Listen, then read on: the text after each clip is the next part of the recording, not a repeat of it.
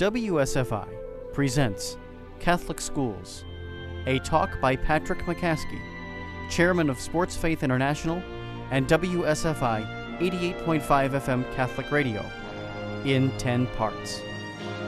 Catholic Schools, Part 7. When Grandpa received the Sword of Loyola in 1979, he said, 60 years ago, I offered my heart and my helmet to the Lord. My heart is still beating, and my helmet still fits. I pray the divine coach finds me worthy to be on his first team.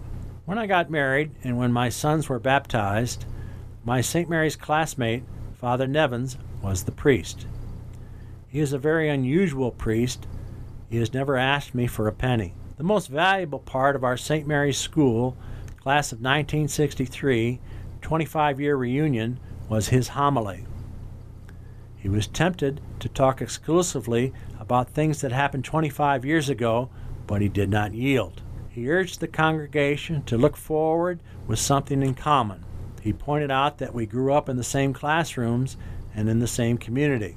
The kind of education that we received was very worthwhile. Father Nevins cited George Gallup's poll of the contribution of Catholic education. First, Catholic education had great quality. It was always first class. It offered a great deal to the community. Second, Catholic education lifts people up to a future that can lift the next generation up. People obtain a sense of self esteem and confidence. Third, because of the size of Catholic education, it created a sense of community, the meaning of life itself. Fourth, Catholic education focused on values that are focused on Jesus.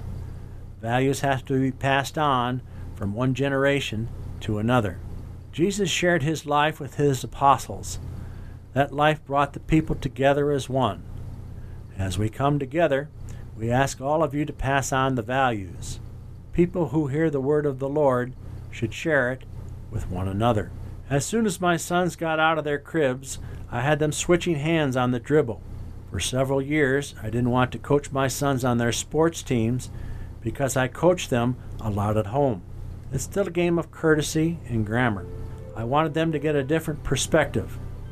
Besides, every time they did something right in a game, I'd want to call time out and shellac the ball.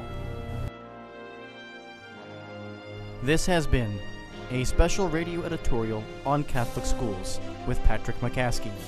For more information about this or any program, visit WSFICatholicRadio.org.